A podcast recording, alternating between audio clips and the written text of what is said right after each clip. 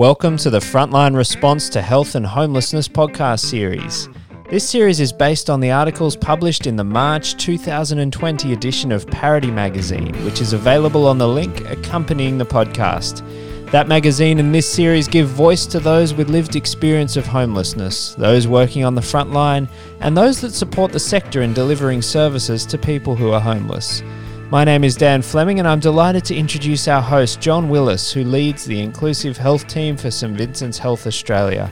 John will introduce our guests in just a moment. As we're recording during the COVID 19 pandemic, both John and our guests will be with us by phone for this episode. John Willis, over to you. Thanks, Dan, and it's my pleasure to welcome back Beck Howard to this podcast series. Welcome, Beck. Um, Beck's the, the, Service Development Manager at the Health Independence Program at St Vincent's Hospital in Melbourne. She's the first person, I think possibly the only one we're going to interview twice, but she's been involved in more than one article, so she gets the privilege of talking to me twice. But today also, um, we've got George Hatvani, the Manager of Service Development and Launch Housing, joining us as well. How are you, George? Yeah, hi great to have you on the podcast series as well and be part of this conversation about this particular article. So this one, this article um, has a bunch of co-authors, and it's it sounds like it's all about working in partnership and sharing data through what you've called a data linkage project. Now, I just want to alert people that you know data is not always the most exciting topic, um, and some people get a little bit um, tune out on this, but I'm sure both of you will assist us in seeing how important this work really is. So, if I can begin with you, Beck, um, perhaps you could outline for us where this program came from, and then maybe just to tell us what data linkage actually is. Sure. So a couple of years ago, we hosted a health and homelessness forum at St Vincent's, and we had one of the launch housing leadership as a guest. And there's lots of discussion in the room about an anecdotal gut feel that we share a lot of clients with launch housing. And there must be considerable opportunity to strengthen our partnership and build new service delivery models together. But the more we unpacked that, we realised we really couldn't quantify how many consumers were accessing services at both St Vincent's and Launch, probably simultaneously, or mm. you know one episode of care follows another. We had a gut feel that there was a considerable number of people that were cycling between our services, but we really couldn't qualify their patterns of use or quantify how many people that meant. And so that conversation led to us embarking on this data linkage project to really understand the overlap of consumers that both organisations are supporting, but we have no visibility over that parallel world. Uh, and that was mm. an important first step in redesigning how we actually better de- develop services together is to be actually quantifying the problem to start with. So data linkage in itself is generally about bringing together two or more sets of data or information from different sources that pertain to the same group of people or the same person. And the intention is to create a much fuller picture of the subject of interest. So if you've got half the jigsaw and I've got the other half of the jigsaw, we bring our pieces together, we, we know a lot more about the subject. Um, in, in, in this project, we were bringing together patterns of service usage from Launch's cohort of top 100 service users and a sample of St Vincent's cohort of 359 homeless consumers from an earlier study to identify the consumers common to both data sets.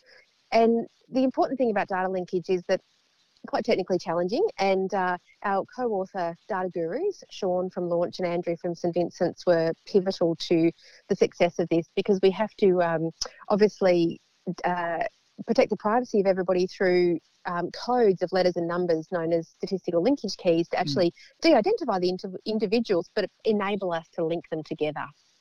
Great. Well, that's a good explanation, and it, it it's all these people behind these data that um, are individuals who are just going about their lives and using different services. So, to a certain extent, this is the services starting to understand that bigger picture of mm. someone's life. So, George, if I could bring you in, in now, um, what what maybe were some of the limitations of your current data the collection methods, and how's this new new approach enhanced your work? Thanks, John. Um, look, I think there's many limitations to data collection, and they can range from poorly defined data fields, poorly designed systems. Sometimes there's a disconnect between the reasons that certain data fields are collected and their usefulness to the people collecting them which means they're not always collected as well as they could. Sometimes we have poor instructions. Um, but in this case, I think the lack of coordination across what are related systems in the data that's been collected. So the main limitations here came from the data sets that are used by the hospitals in Victoria, probably in other mm-hmm. states as well. And then in the sharing of data between sectors, which are dealing in their own little bubble with the same cohort of people. Now, I know this isn't news to anyone who's worked in the sector, but we think we're narrowing it down to some very specific improvements um, that could be made, which would lead to tangible long-term benefits. So just in mm. simply put, I think at the moment we're talking a different language. It's probably as simple and as complicated as that. Those data collections really reflect those silos of health and homelessness, which I think is ironic and doubly frustrating because we're part of the same Victorian Government Department of Health and Human Services. um, yeah, I think, yeah, keep going. Correct me if I'm wrong, Beck, but it seems pretty hard based on what we've seen in the, the background research we did to this and in our own work to be counted as homeless in a Victorian hospital.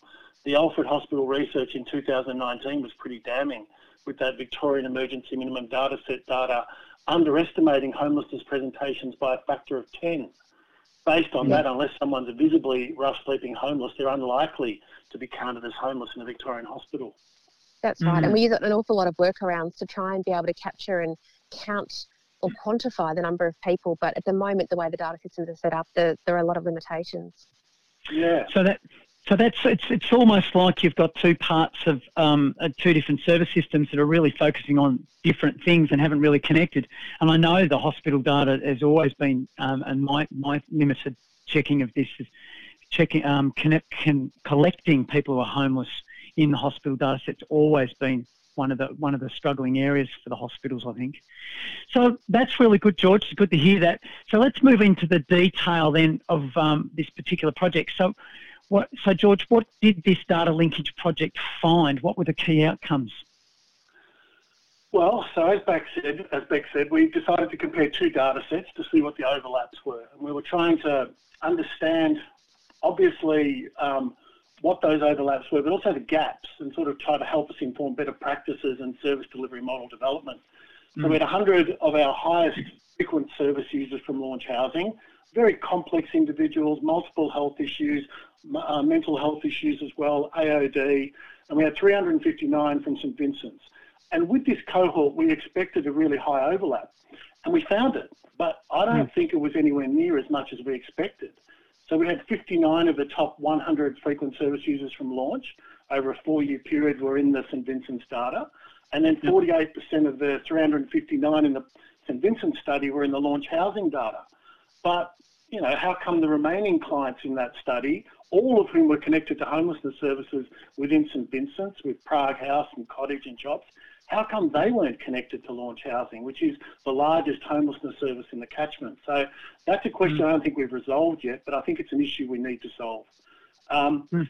Of the people that were connected, we saw that they were high impact clients. These were big consumers of costly services. And with the launch housing cohort, it was happening at a, quite a young age. They had a mean age of 36. They're already significantly using the emergency department where they had 9.1 ED presentations per client compared to 1.8 per client during that same period. And they're having close to five ambulance arrivals compared to less than two for most people. We also mm-hmm. saw the nature of the contacts were slightly different. They were very high contacts between launch, uh, the contacts of the St Vincent's clients with launch housing when they were being made were three times higher than that of the average client but the type of contact was with our crisis entry points. It wasn't actually with our long-term support services to the level that we would expect. So something was not gelling in terms of the continuity of care and the ongoing support that these clients needed, which meant that they weren't getting into long-term supports. And the other thing that was missing was the, the acute mental health admissions. They were relatively low, we thought, at 14%. We knew from that launch housing data this was a cohort with really high levels of mental health and AOD comorbidity, but it wasn't showing up in the data. So what else were we missing? So I think in all of this, it opened up a lot of questions, which in hindsight is a very good thing, but at the time, you know, we were really scratching our heads a little bit, wondering what it all meant. So I think these questions have led us into these areas of practice and policy improvements we might make within our two agencies, but also I think more widely the structural level. Mm, okay. Well, look, maybe that's a good opportunity to bring Beck back into the conversation. So, Beck, just leading on from what George has mentioned there, so what does this new information have to do with you know possible policy implications and maybe how you might change the way you operate your services? Yeah, sure. So I think we've, as we've just mentioned, um, the specialist homelessness services are predominantly reporting their minimum data set to the federal government, and we know that hospitals are not collecting homelessness well, and then they report to Victorian state government. So, with different definitions and standards, um, there's a lot of opportunity for improvement there, and uh, using the same definitions to match the way that specialist homelessness services are capturing this information, and and particularly as George mentioned, the um, study at uh, another metropolitan Melbourne hospital that found that you know, 8% of people accessing the emergency department meet the criteria for homelessness. And this is a big problem and one that we're not, I think, quantifying well at the moment. So fundamentally, I think within particularly metropolitan eh, but and rural public hospitals, we need better identification of people experiencing homelessness that are accessing any point within our health service, whether that's our outpatient departments, emergency departments, or inpatient care. We need to ask the right questions, and this is something we've been working on around how do we sensitively ask the right questions of people at the right time so that we're really getting the full picture of people's safe housing situation rather than what is presently collected, which is often just the pointiest end of homelessness or the most visible homelessness in terms of rough sleeping. And we need to ensure we're recording that information because at an individual level, if we don't do this, we're failing to identify people um, and that just continues to contribute to the inequity of their access to specialist services and potentially poorer health outcomes. And at a service system level, it underestimates the true cost to public hospitals of managing their care. So, our data has shown that many of these patients are presenting with very complex health issues and have very long and protracted hospital stays. And that, that becomes very costly to the, at an economic level to the health system. So, if we're not collecting it and we're not measuring it, um, we're failing at both an individual and service system level. And I think mm. also the high degree of overlap that our data matching projects has shown has reinforced to us that we need to design services that create a bridge between health services and homelessness services. And that's something that St Vincent's um, has been looking at for some time around building our step up, step down sort of services and integrating housing within our homelessness services to make sure that we're, we're creating a bridge that people don't fall through the cracks when they move between one service or the other. Mm. Just, just to clarify for my benefit here, um, you've talked about um, potentially up to eight or nine percent of emergency department presentations of people homeless. Is that right? Mm, is that that's right. The other side? What is it currently? What's the data? You know, say at St Vincent's, what are you collecting? What, how low is that percentage? Yeah, so I think that was a one-off sample that was done, and yep. what we know from the Victorian uh, admitted emergency data set is that around um, 0.8 percent, or you know somewhere between 0.5 and 1 percent of people, according to all data collected, presenting to public emergency departments are homeless. But when that was done as a manual screening exercise, which is this paper that we're referring to, where people mm. actually sat there and observed and surveyed every person coming through, it was closer to 8% of people were meeting the wow. criteria for homelessness. And that, that, that um, disparity is just huge. Mm. Sorry, George? So it's a huge undercount. I mean, yeah, massive undercount. Yeah. So that, that, that sounds like the first and foremost thing that the health services can do is re- improve their recording of homelessness. That's the number yeah. one by the sound Absolutely. of it. Ask the right questions and then have, have a, a way of recording it that is um, consistent and then we can work, work better with the homeless sector. Sorry, George? Well, I was just going to say that in the homelessness sector, we have a standardised data collection that is overseen by the Australian Institute of Health and Welfare.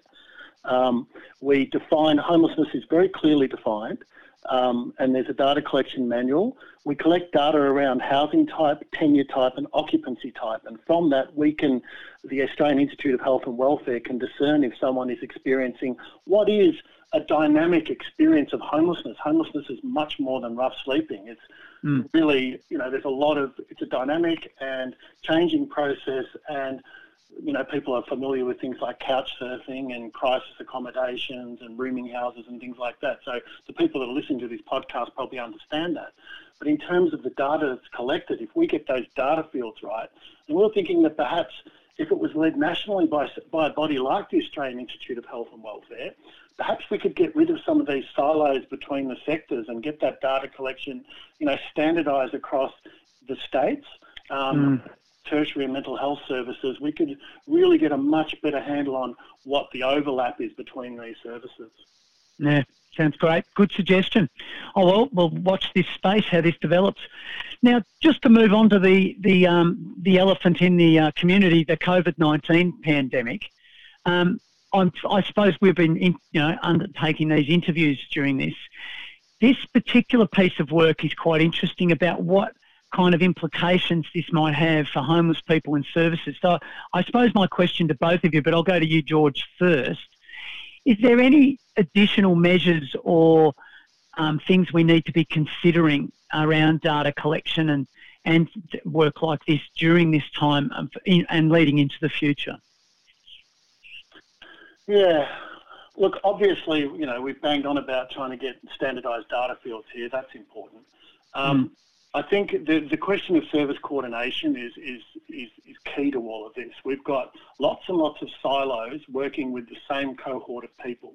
Yeah. And really, COVID 19 has illustrated that health and housing are really, really intimately connected. Like how, housing is great healthcare in many ways, and it's a place where people can be treated, can be looked after, can develop, can, can mm. develop their own personal health goals and become well again. But it also helps to prevent the spread of diseases, as we've quite clearly seen. And the Victorian government has spent a lot of money, and homelessness services has spent a lot of money over the last three months housing people in or accommodating people in emergency accommodations. We've got 975 people in motels at the moment who mm.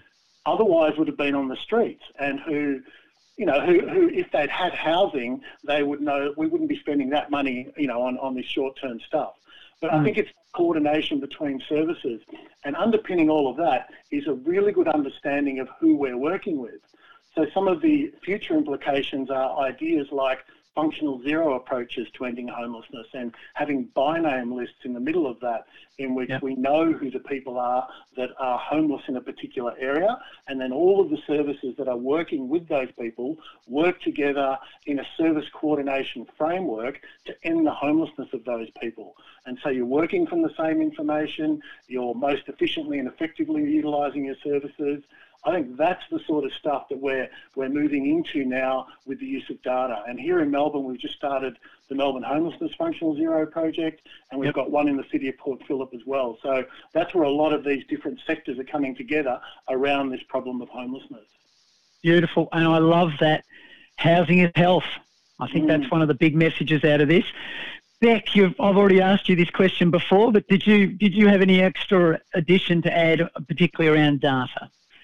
Yeah, I think in the, the COVID situation, you know, it's so rapidly evolving and it's so front and centre for us in working in health at the moment. So uh, I do have another reflection for you this week, John. Oh, good. That's. Go for it. Yeah, I think the week since we spoke. And I think um, the, uh, I, I think what I've really thought about in this last week is that obviously the COVID situation is adding a further layer of challenge for people who are already extremely vulnerable and needing to access health or housing services that find that challenging under you know normal circumstances.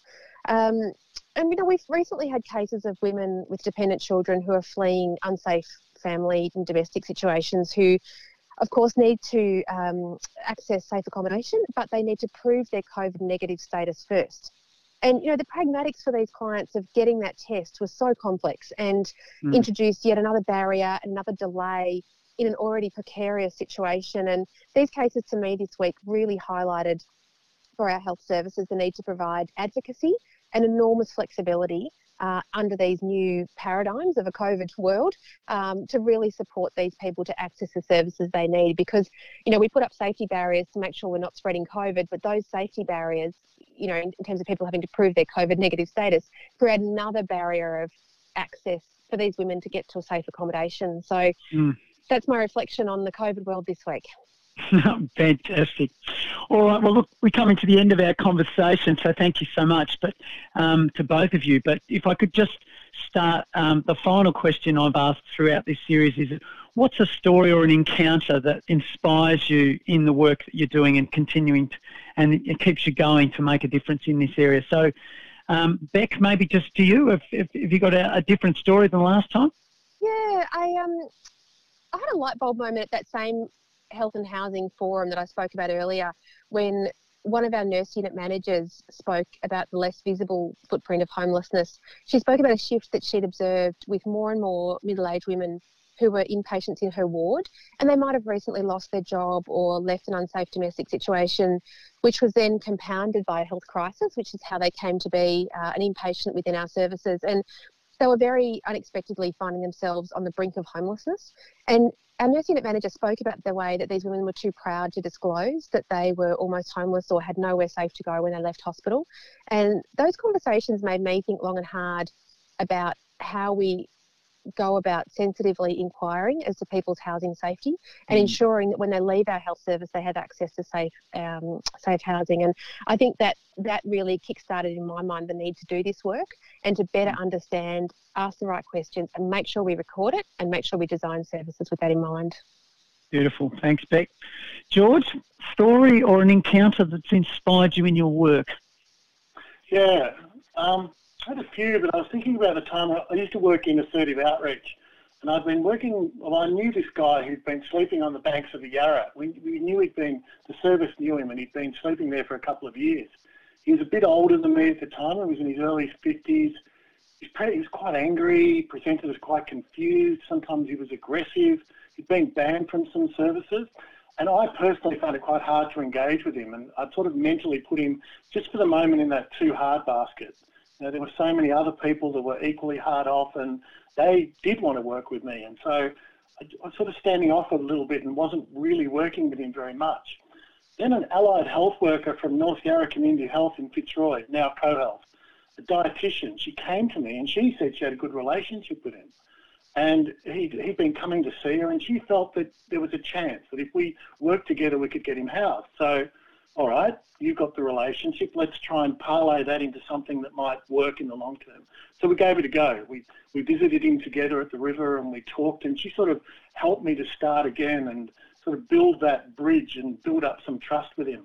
And so doing that, I was able to finish off his housing application, and then a transitional housing vacancy came up, and I argued for him really hard, and he got it. And our service, it was Homeground then, we we helped him to get settled into his new flat and to adjust to life in the flat. That wasn't easy. That took a couple of years, and it was a bit touch and go with his neighbours, and at times it was it was hard. But we got there, and then he got his public housing offer, and he got a nice place right on the Yarra, actually, not far from where he used to camp. That was hmm. 15 years ago, and I mention it now because I live near his place, and I see him regularly riding his bike, visiting local shops, and sometimes we stop and talk. He's still housed. He's happy. He's found mm. his somehow. Really, all he needed was a house. So for me, I, I can't forget him. It's a pretty clear lesson. Just everyone needs a home. Yeah, and and George, that that encouragement to go back again and again, we've heard in this podcast series to, to stay in there with people, even though they're going through some hard times and their behaviour might be full on. Uh, it's a beautiful story there um, of, of hanging in there. So well done. Well, that brings us to the end of our conversation. So thank you very much, Beck and George. It's been an absolute pleasure speaking to you both today. Thanks, John. To subscribe to a printed copy of Parity Magazine, visit chp.org.au forward slash parity. This podcast series has been developed by St Vincent's Health Australia. For more information about St Vincent's, visit www.svha.org.au.